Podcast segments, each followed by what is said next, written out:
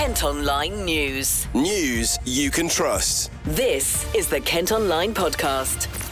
Lucy Hickmott. Hello, it's Wednesday, the 12th of July. Thanks ever so much for downloading today's podcast. Coming up, you can hear the moment a speeding moped rider smashed a mobile phone out of a man's hand in Herne Bay. But first, friends and family have gathered together in Coxheath to hold a vigil for the teenager who died when his e scooter collided with a BMW. As many as 50 people met just off Huntington Road last night to pay tribute to 15 year old Keiran Byrne.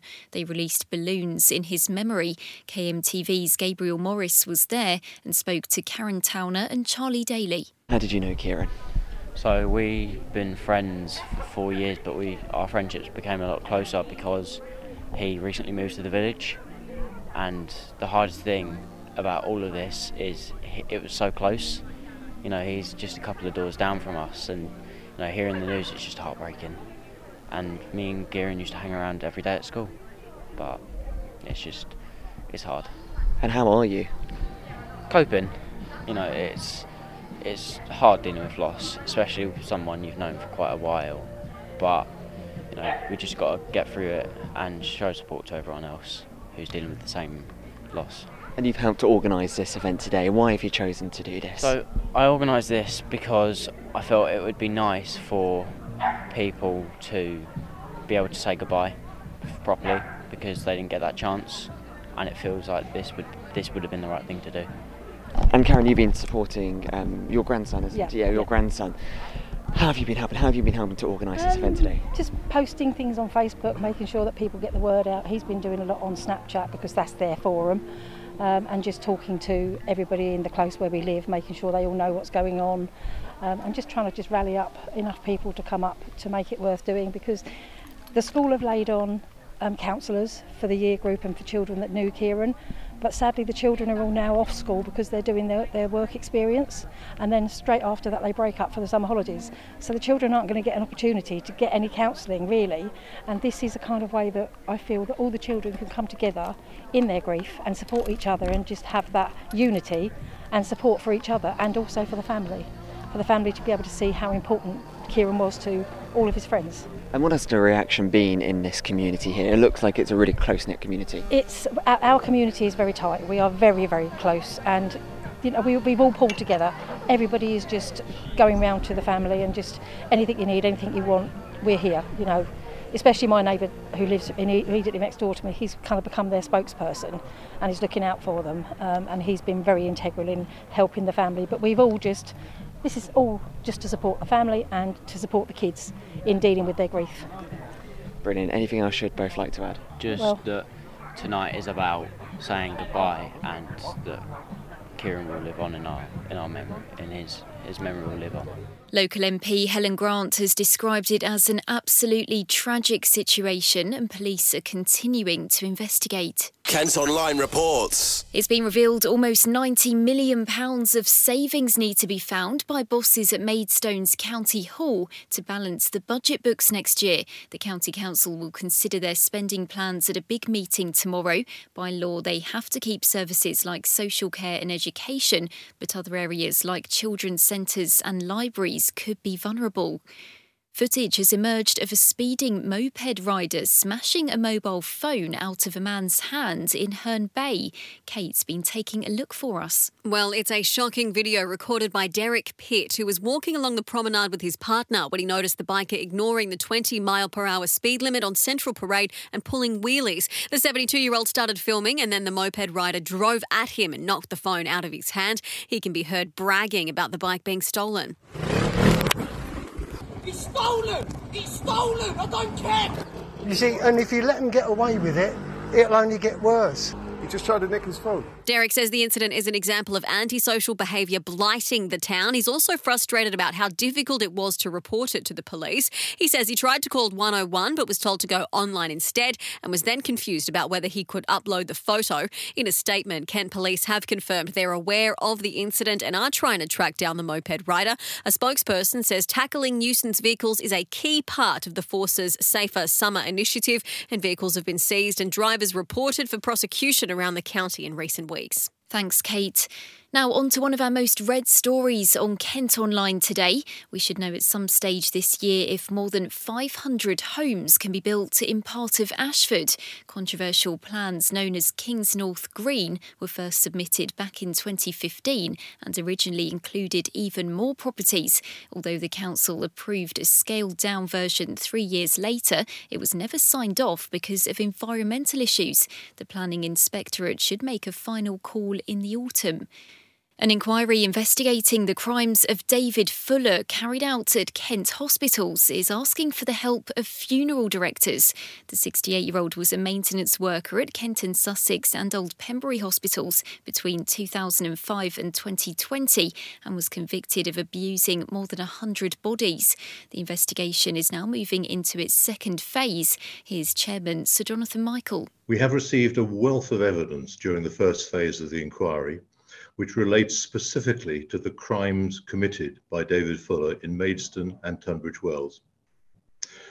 The inquiry is very grateful to all the witnesses who have come forward to assist with this stage of the inquiry, and particularly to the brave families who have shared their stories. The inquiry team are keen to keep moving at pace whilst remaining thorough in our work. Therefore, we are now beginning to look at the broader national picture to understand the procedures and practices across the country which are in place to protect the deceased. For this first module of the second phase of the inquiry, we want to hear from funeral directors and people who work in funeral parlours, private mortuaries, and private ambulance services. We are encouraging people who work in these sectors from across the country to get in touch with us to share their experiences and to help us understand the current arrangements for the care and protection of the deceased. We would also like to hear what more people think should be done to prevent atro- these atrocious crimes that took place in Kent from ever happening again. We are starting by issuing a questionnaire to all identified funeral directors, private ambulances, private mortuaries across England the questionnaire will also be available on the inquiry's website. David Fuller was also found guilty of murdering two women in Tunbridge Wells in the 80s and is already serving a whole life prison sentence. Kent Online News. Eight people have been injured in a crash involving five vehicles on the A21 near Lamberhurst. One person had to be cut free from the wreckage and taken to hospital following the collision on the coastbound carriageway yesterday afternoon. The others were all treated at the scene by paramedics. The Immigration Minister has defended a decision to paint over a cartoon mural at a centre for child asylum seekers in Dover. Robert Jenrick's been criticised by charities and opposition MPs for removing pictures of Mickey Mouse and Tom and Jerry from the Kent intake unit. He's spoken about it in the Commons. We provide very high quality facilities for families and for children upon immediate arrival in the UK.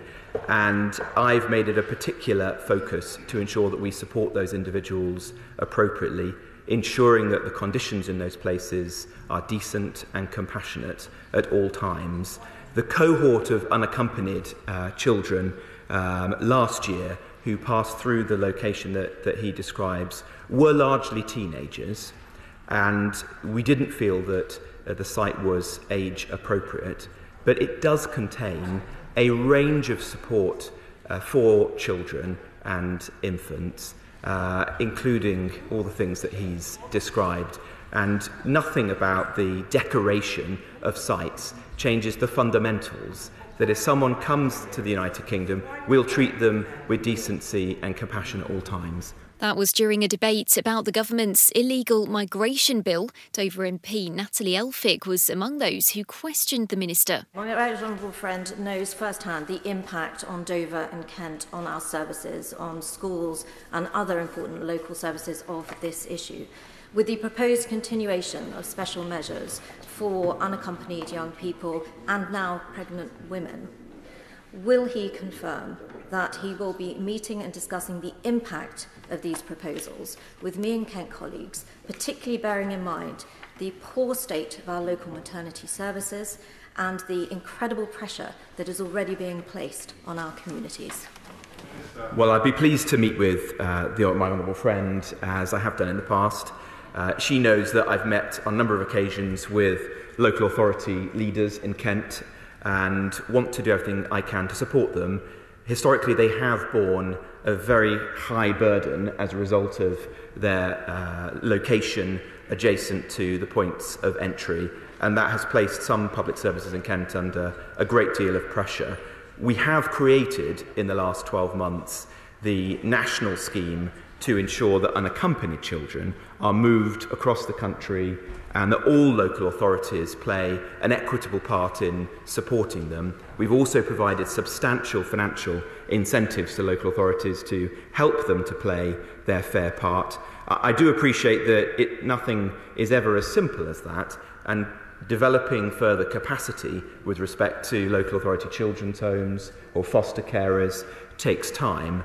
Uh, but I hope that the, the measures we've put in place already will make uh, a noticeable difference prior to the recent seasonal increase uh, in individuals crossing the channel, we had successfully managed to clear all of the UASC hotels that the Home Office uh, had utilised, and I hope that we can keep reliance upon them to an absolute minimum this summer and autumn. In a vote, MPs overturned pretty much all of the changes suggested by the House of Lords, but ministers did win votes on amendments incorporating a few of the revisions for the proposed law, which bans people from claiming asylum if they come to the UK illegally. Former Prime Minister Theresa May is worried the new bill will limit the ability of modern slavery victims to get help from authorities. Modern slavery should not be seen as part of the immigration issue. It's not clear what problem will be solved by saying people who are here illegally cannot be afforded the support and protection of modern slavery victims. The bill now goes back to the Lords before returning to the Commons until both houses agree. Kent Online reports. A dust cart driver's been sent to prison after causing a crash on the A21 near Lamberhurst that left a passenger needing to have their arm amputated. A court was told Ben Brooks was showing off when he overturned at a roundabout in June 2020. The 27 year old from Bachelors in Pembury has been locked up for more than two years. New figures out today show Kent is the second worst place in the south of England for dog fighting. 32 cases have been investigated by the RSPCA in the county since 2019, with seven in the last six months alone. The charity says dog fighting operations are illegal and have links to organised crime. Special Operations Unit Chief Inspector Ian Muttitt has been telling us more about the national stats. Sadly, we are back seeing pre pandemic levels of dogfighting incidents. An average of 19 incidents were being investigated every month in 2019, and that has risen to a shocking 31 a month so far this year. Each year, these reports of cruelty reach its terrible annual peak in the summer months. We don't know why reports of animal cruelty peak in the summer months, although things like animal abuse being more visible as people are outdoors more and the cost of living crisis could be major factors. Dogfighting, which is connected to organised crime, is just one of the many acts of cruelty we see every year. Together, we believe we can and will cancel out cruelty to animals by replacing violence with kindness. We are urging people to donate to our Cancel Out Cruelty campaign Every donation will help animals. Elsewhere today, a massive housing project in Medway has been thrown into doubt after the government withdrew funding. The £170 million would have been used to build infrastructure to support 12,000 properties on the Hoo Peninsula. MP Kelly Tolhurst has welcomed the decision, but the new council leader says he's deeply disappointed. Thames water bosses have been quizzed by MPs over how they've ended up with debts of £14 billion. The company has customers in and around Dartford and is trying to avoid being put in temporary public ownership. Joint Interim CEO Cathryn Ross appeared before the Environment, Food and Rural Affairs Committee this morning. She was questioned about a potential rise in bills by Labour's Barry Gardiner. We all know your interest payments are going to go up. This is what's precipitated the problem. Yeah, so, so the question is how much are they going to go up? What do you actually foresee the rise that, that your customers are going to have to pay as a result of your company's failure?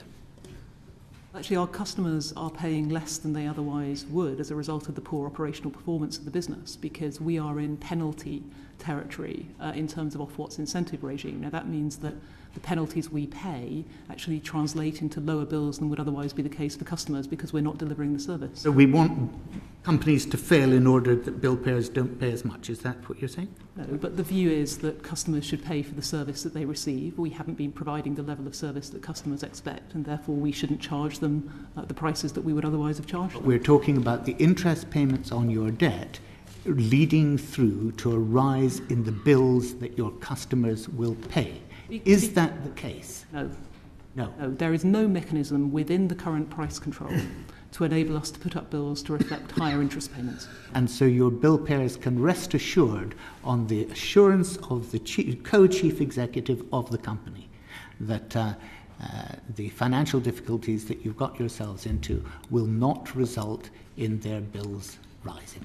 Thank you very much. She also said staff were previously afraid to be honest about the problems the company was facing. That's one of the things that, that we've achieved actually over the past couple of years has really been to turn that around and it's really helping us uh, to be honest actually within the company about the challenges that we face so that we can really address them and, and make improvements. Shareholders have agreed to give it an extra £750 million, but that still falls short of what's needed to fix its overspill and sewage problems. Kent Online News. An Asda store in Maidstone has been forced to apologise after selling a used chip fryer to a customer.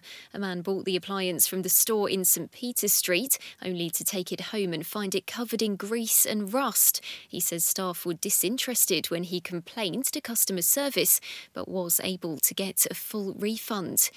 A woman who lives near Folkestone Harbour has shared a video of seagulls outside her bedroom window as a warning to Londoners who are thinking of moving to the seaside town. Lynn Barrett Smith says the constant squawking could affect people's sleep. This is what it sounds like.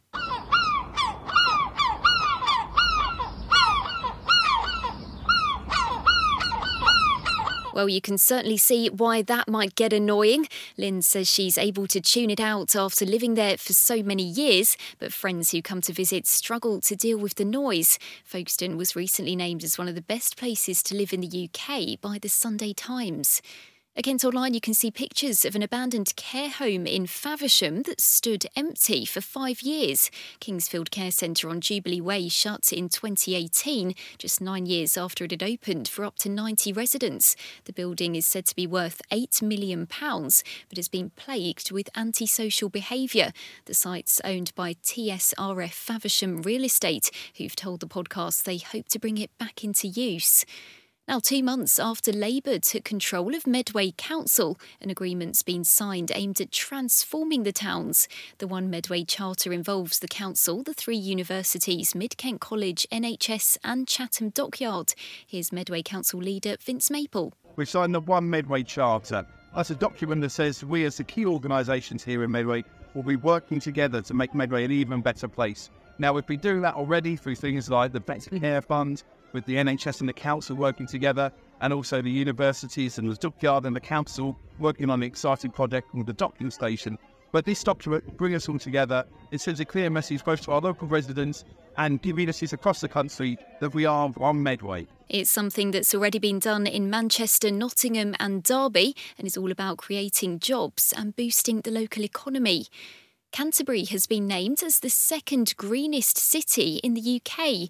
It scored 87 out of 100 in a new study based on air quality, the number of parks, and recycling rates. The city of Bath in Somerset is at the top of the list. And KSI has been in Gravesend, holding a Q&A with young people from across the area. The YouTuber, rapper and boxer was getting involved in a project for South Asian Heritage Month. Local community group Cohesion Plus have shared pictures of him on social media. Kent Online Sport. Football and Gillingham have taken on Como in a pre season friendly in Italy this afternoon. The squad's been out there since Sunday, playing in temperatures of around 30 degrees. Gills media officer Phil Catterick's been chatting to goalkeeper Glenn Morris, who says it's a great place for warm weather training. It's definitely ticking that box. Um, yeah, very hot. Like we had a little walk around at um, you know Como at the lake earlier this morning. Um, you know, fantastic place. Um, you know, really, you know, lucky to be here. I know this, um, you know, first for the club to do this. Um, so yeah, you know, very happy to be here. How does it compare to other pre-season tours that you've had, perhaps abroad? Um, I've done a few. I've done a few different ones. Um, yeah, this is, you know, very, you know, right up there. It's, um, no, it's a real privilege to be here, and you know, boys are enjoying it. Let's reflect on Dover uh, briefly. A 4 0 win. I know the result isn't the be all and end all, 45 minutes under your belt. Just good to get back out there. Yeah, I think it's always like the first game's um, just nice to like tick off really, and just to get through with no problems. So it's um, like I said, a, a, great result, but you know we wasn't really looking at that. It was just um, about getting minutes and and um, you know coming through it okay, and it was um, you know perfect for that. So you know very happy. The days are ticking down to the start of the season. When we do play Stockport, are you looking forward to it? Yeah, uh, like I said it's a, it's a real test, but you know, like we said, it's um, you know, a perfect place to start for us. You know, like go there and and hopefully put performance in and uh, you know start the season well. The team will be back at Priestfield this weekend for another pre-season friendly against Millwall. That's all from us today. Thanks ever so much for listening. Don't forget you can follow us on Facebook, Twitter, Instagram, TikTok, and Threads. You can also get details on the top stories direct to your email each morning via the briefing. To sign up, just head to kentonline.co.uk. News you can trust. This is the Kent Online Podcast.